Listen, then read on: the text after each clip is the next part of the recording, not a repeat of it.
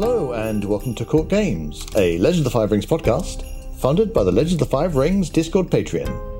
This podcast will focus on the role playing game stories and lore for Legend of the Five Rings.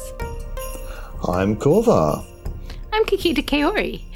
And today, for our podcast, we are going to talk about the tribal social contract. And by tribe here, I'm not meaning like a tribe of Native Americans or any other kind of uh, tribal society. This is going back to a very basic unit of social order. A broad meaning of the word tribe. Right. So, you know, I would consider like a Native American tribes, that's an actual governmental type organization. So this is something different. Yeah. I mean, in L5R terms, I would say your capital F great clan family could well be considered a tribe and your clan could be considered a tribe in those sense. Mm-hmm. So, what is a tribe? They are a social group that are united by, in general, common purpose. Or, or some kind of common identity is another one. This could be a job. This could be a cause. This could be within a region, but it's not necessarily geographic. Uh, it takes that, it, it needs that identity. This could be a religion. This could be a hobby. This could be a gang. We all live in a number of different tribes as well as our families. They overlap. Yeah. I mean, for example, I mean, like us here now, we're part of the geek tribe. Right, you know, that's true. Like, like in a, in a very real sense, we're part of a geek tribe. That's that's it's a just some tribes you're born into. You got people who say, "I'm from the Midwest in America," and they don't just mean I geographically come from this area. They generally mean I am of the Midwest tribe. I am. That's the kind of person I am. That's who I identify with. They are my people, right? Mm-hmm. And someone can say, "I'm from New England," and we have that in Britain as well. You know, not just you know, Scottish and Welsh and, and English, but the north of England and this, I'm from this particular city. You know, Londoners see themselves as a separate group. So, yeah. Right. So it's about identity. The base contract of a tribe, okay, is the tribe will grant access to the tribal resources and provide defense from tribal enemies in exchange. So that's what the, the tribe as a whole provides the members of the tribe will show, show loyalty to the tribe and will generally obey the tribal norms and the tribal leaders. It requires a kind of a definition of an in group, an identity, and an out of group. Everybody who doesn't have that identity, it, it needs that to be a, a tribe. A person can be in more than one tribe, but they really can't be in two tribes of exactly the same type, especially if they conflict. A religion is often a, a tribal thing. You you and your other people who share that religion follow certain practices, believe certain ends, identify with each other, and so on. And part of the identity of being in one religion is that you aren't in another religion.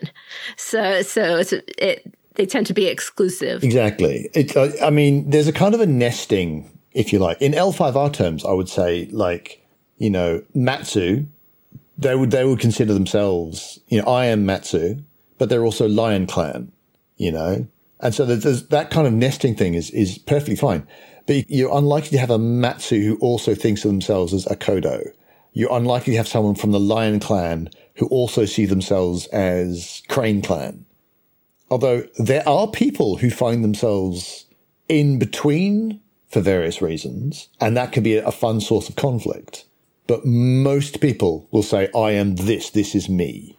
In general, the definitions of what makes a tribal member, what makes you a member of the tribe, tend to be flexible. If they are rigid, they tend to have an initiation that makes you a part of them. So, what makes someone a geek?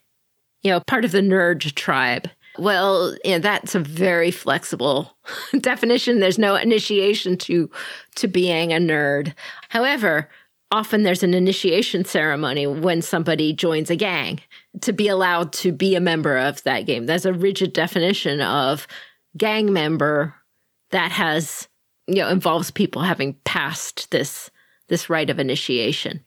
And in L5R, the rite of initiation to your tribe is usually Genpuku or swearing oaths of loyalty. Loyalty is probably the predominant feature of the tribe. Yes, you can you, you can also get kind of I mean like a matsu is a matsu. You're born into the matsu, you're the matsu.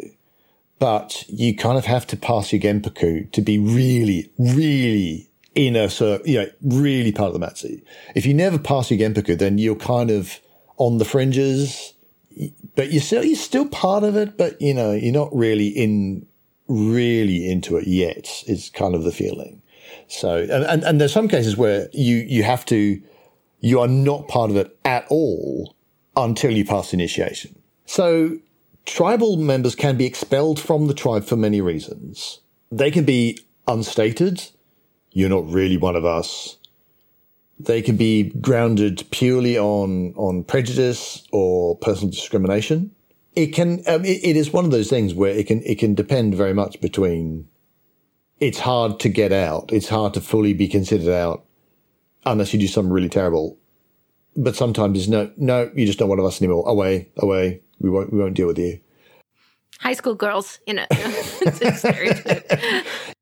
The Cool Girls Club. It's a tribe. Yeah, absolutely, and and it can be really vicious, depending on on the group. Um, I think in the L5R term, if, if, I'm talking about the family, you know, the capital F great clan family, that's probably harder to really get chucked out of really fully. But you can be banished to the outer wastes where you are technically part, but no one wants to talk to you. You're no true true matsu. You are no true matsu, and so we're not going to talk to you. There are specific times, like like you do get interclan marriages, and that is moving from one tribe to another, sort of. So that can happen. That's the least bad. But if you go too far against the general precepts, the general understanding of what it is to you know, behave like one of us, then you can be just thrown out. And what you need to conform to also varies. Sometimes it's just actions. There are certain things you don't do, and there are certain things you do do. So long as you do the right things and avoid the bad things, that's fine. But sometimes it's no, no, you have to think the same way we do. You must believe what we do, or else you're out the child. Especially the tribal level of a contract. It's not, the rules aren't written for tribal that's that's the big thing. The no one no one has stated the rules by which a tribe is a tribe okay? And therefore this whole conformity to this tribal ideal is, is not only how you stay in or get kicked out of the tribe it's also how you advance in the social order within the tribe. How you don't go up by you don't go up by age very often in a tribe. That's a family structure thing. All right. In a tribe, how focused you are, how well you conform, your your degree of radicalism or your degree of enthusiasm to the tribal ideals, and how much you act according to that degree of radicalism, degree of enthusiasm to the tribal ideals, whatever that tribe might be, is going to determine your station within the tribe. Age can come to a little bit, but it's like this person has been a really good member of this tribe for a long time, but but they can easily be uh, overtaken by someone who's just more radical. Right. So in something like the matsu which we've talked about okay yes it's a you know bloodline stuff you could be born into it but you're not anywhere important in that social order of the matsu until you prove yourself by showing that you truly believe in the Matsu ideals. And that is by becoming a great warrior, honoring your ancestors, you know, but honoring them in a very specific Matsu-ish kind of way. So you might be placed highly in a governmental type position, uh, and we'll talk about the governmental ranks, but you're not having the social status associated with that unless you're devoted. So so if I am a peaceful artist, I could be a very highly ranked matsu who's just a peaceful artist. I just had the right birth or I, my lord put me in a high fixed position based on the governmental structure. We'll talk about that in a minute. but I'm not going to receive major kudos from all the other Matsu in my tr- Matsu tribe without that value to the tribe that shows that I am enthusiastic about and work towards the tribe ideals. I'll give you a, a lore example is Akodo Toturi. Because technically speaking, due to an accident of birth and his brother getting uh, an arrow through the eye, he's officially clan champion. But nobody felt he was particularly lionish. He spent too much time with the Phoenix. And he's also swanning off in the capital being Emerald Champion. And that none of that felt particularly lion. So when Tsuko said, you know, so this, um, I'm avenging Arasou, I declare myself to be the leader of the Lion Clan. Basically, pretty much everyone went along with it because while uh, Toturi was in terms of like his status score, you know, his government status, his government status was very high, but his tribal status was was very bad. Exactly. That's exactly this kind of conflict we're talking about. Right. Generally, the paramount virtue that one has of a tribe is loyalty to the tribe. Okay, that's that's the that's the biggest biggest virtue not the same as government. No. you know, the leader, but it, but you can have a leader of the tribe that's not the dictated leader, government leader. Okay. Yeah, yeah, yeah. It tends to be enforced by tribal leadership or tribal members. So either the, the leader of the tribe, the person who has been picked, can can basically, you know, say, You're not part of my group anymore, mean girls.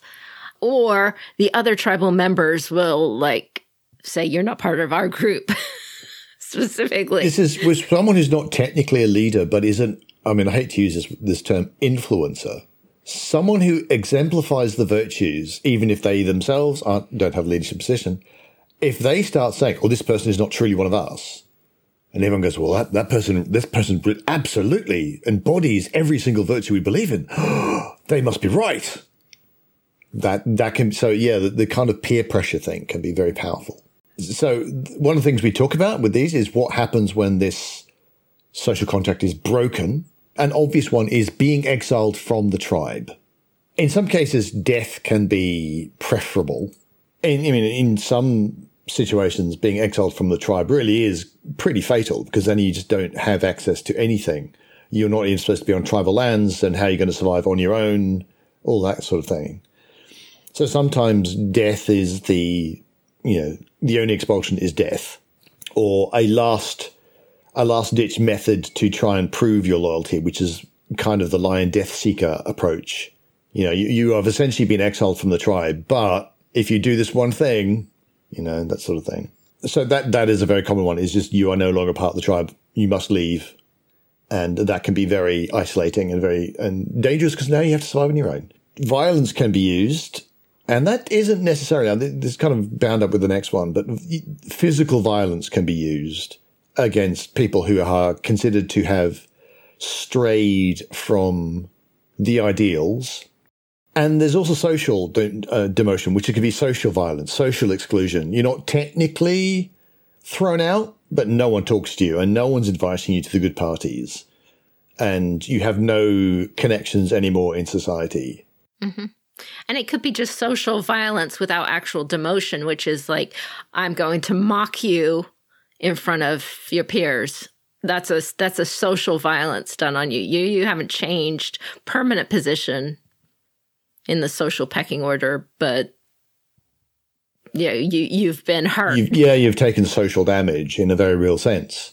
So your social standing has been damaged and that limits what you are capable of doing and what resources you have access to and who will talk to you and who will help you and all that sort of stuff.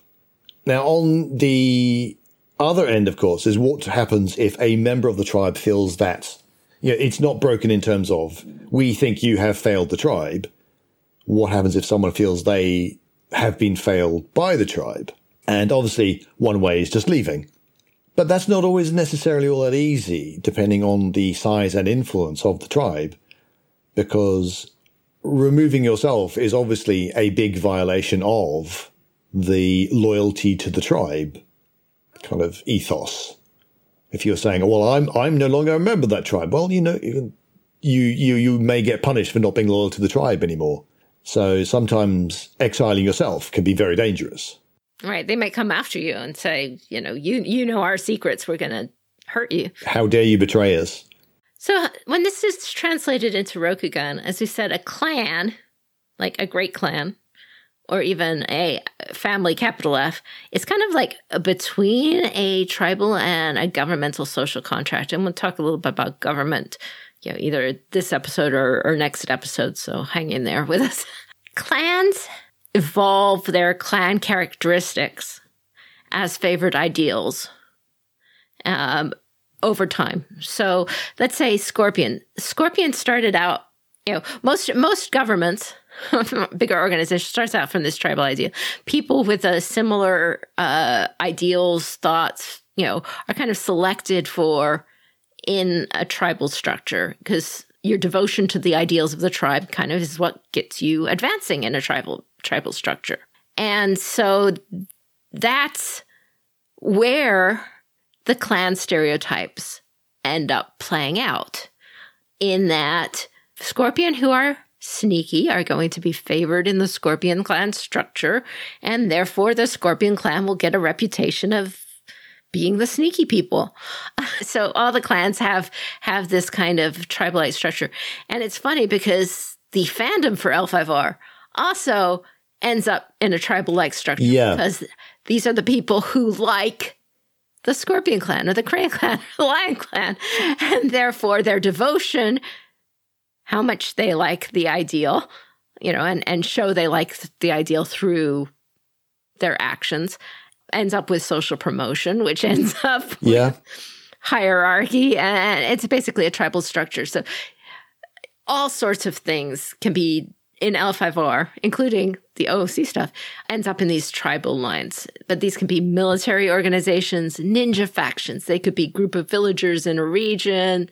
Um, they can be kabuki fans. They can be anything really. Moon cults. Absolutely, yes. And and the you're talking about the clan stereotypes. Yeah, the clan the clan stereotypes come both from the individual clans and families acting within you know their tribal the the, the, tribal culture but it's also part of the in-group out-group thing. You know we are this. This is who we are. You know this is our identity. But it's also the people saying and those people who aren't us they all act like this. That's why they're bad and that's why we're better. And so those stereotypes get reflected back on them and exaggerated because of again, that kind of tribal feeling. Here's who we are. Here's who they are. And I'm going to do a brief segue because we can't escape it. In our modern world, we have our families, we have our various respective governments, and our government, uh, our, our our nation as a, as is our governmental social contract, and our individual families are our familial social contract. There is a very, very significant split going on in modern, at least American politics. And I think actually it's pretty fair to say in world politics going on right now between liberals and conservatives. And if you look at the characteristics of those groups, they are basically tribal groups you know they're running on a tribal contract where your devotion to your ideals of your group elevates you in in a position within what structure they may be and tribes don't need very much. That conflict between that and the existing governmental organizations ends up being very much played out. So if you're wondering how could these little tribes end up dominating all of discourse and how you think and how you act well, you know, turn on the news. Um, you can totally see it. Um, uh, you know, uh, and that's worth thinking about when you're thinking about the big divisions in how the clans operate and why they would conflict so much that it ends up evolving very quickly towards violence and warfare between the clans in Rokugan and why it's not easy for the crane and the lion to get together to face a common enemy. Yeah, yeah. It's, it's really difficult. Despite the fact that from the outside it looks so obvious, but right. it really isn't, sadly. Mm-hmm. So I just I, that I just wanted to say the power is that great, or even greater, but but it's it's so splitting. It could be very difficult for a samurai to even think about getting along with somebody from the enemy tribe because of the same factors that that color that within our society, even if the differences are small. Seem small. Yeah, and it's I mean it is not just American politics; it's happening in Britain as well. So, so I didn't want to spend long on time that, but it's worth it. Yeah, but it's it's easy to see how wars and stuff happen that way. If you if you take that leap and go, oh yeah, that's ha- that's what's happening. So that's been our topic for now. We'll call it to Fortune and Strife, our affiliated actual play podcast, and we must also shout out our friends at D20 Radio who have a huge amount of role playing game related podcasts. So there's something in there for anyone at D20 Radio. Our content is funded by the Community Discord Patreon, which supports our editing costs, as well as our website, where you can see and store some longer term information, summary of our podcasts, uh, the results of our competitions that we've had, one page adventures, all kinds of other RPG tools, and more. For our patrons, we will have special bonus content like adventure seeds, early access, and other things as we think of them. Online, you can find us at courtgamespod.com, at twitter.com slash courtgamespod, and on Patreon at patreon.com slash courtgames. But that is it for us this week. This is Kakita Kaori. May the fortunes favor you. And I have been Korvar, and until we meet again, keep your jade handy.